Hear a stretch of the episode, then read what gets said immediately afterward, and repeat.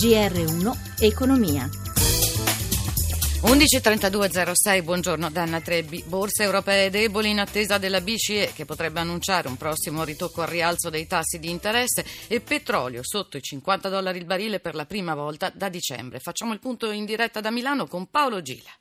Buongiorno da Milano. Borse europee nella debolezza scontano l'incertezza registrata ieri sera da Wall Street e le attività contrastate delle principali piazze asiatiche con la borsa cinese che ha perso oltre un punto anche perché è tornata a scendere l'inflazione e questo è stato letto come un termometro di calo dei consumi e di parziale rallentamento dell'economia. In questo momento Milano è la peggiore in Europa, arretra dello 0,68%, Londra cede lo 0,62%, Francoforte lo 0,29%, Parigi lo 0,24%. C'è attesa per l'esito del vertice della Banca Centrale Europea. Alle 13.45 sarà annunciata la decisione di politica monetaria e riguardante i tassi e poi come consuetudine alle 14.30 prenderà la parola il Presidente della Banca Centrale Europea Mario Draghi per la sua conferenza stampa. In questo clima tutte le attività sono ah, ovviamente indirizzate alla prudenza, però ci sono delle prese di beneficio beneficio che riguardano alcuni titoli a Piazza Affari, in particolare Fiat che cede due punti e mezzo e poi ST Microelectronics che arretra di 6 punti percentuali. Deboli anche gli energetici con il petrolio come è stato accennato sotto i 50 dollari il barile, Eni cede il 2,5%, Saipem quasi il 3%. Pochi segni positivi riguardano soprattutto le banche, Intesa, Ubi e Mediobanca in progresso di circa un punto.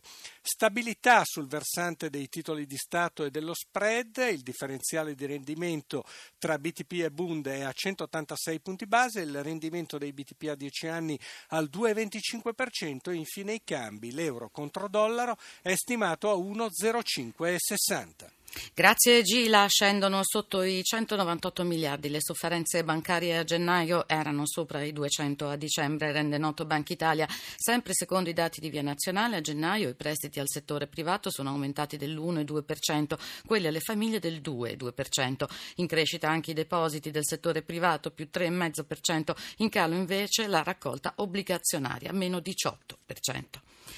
In corso a Berlino l'ETB, il salone del turismo cui partecipa anche l'Italia, a sottolineare l'importanza strategica del settore per la nostra economia e del mercato tedesco, con una spesa dei turisti provenienti dalla Germania in crescita del 5%.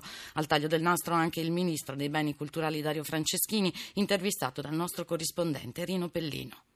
L'Italia è la meta desiderata di viaggio, la prima meta desiderata di viaggio in tutti i paesi del mondo e dobbiamo investire su questo straordinario potenziale. Al turismo delle grandi capitali dell'arte, Venezia, Firenze, Roma, Milano, bisogna aggiungere anche il turismo dei cammini, il turismo dei borghi, il turismo delle piccole città, eh, perché davvero la crescita economica che è legata alla crescita del turismo si può distribuire in tutto il territorio nazionale. Erano nove anni che un ministro con delega al turismo non tornava alla ITB di Berlino, la fiera più importante al mondo dedicata dedicata al settore. Dario Franceschini, ministro della cultura, vuol dare una svolta anche al tipo di offerta del nostro paese. Il 2017 è l'anno dei borghi, le città più piccole, i gioielli spesso sconosciuti al grande pubblico. In fondo anche il turismo legato al mare, il turismo legato alle bellezze naturali, il turismo legato al wellness, alla salute, hanno una carta di competitività in più se legano a quell'offerta anche il nostro patrimonio artistico-culturale. Il turismo è un settore strategico per l'Italia, adesso sono legati l'11,6% dei posti di lavoro esistenti nel nostro paese, contribuisce a creare il 10,2% del prodotto interno lordo. Dopo qualche anno di flessione è di nuovo in crescita grazie anche ai social network. L'Italia, con oltre 54 milioni di immagini, è il paese più fotografato al mondo su Instagram.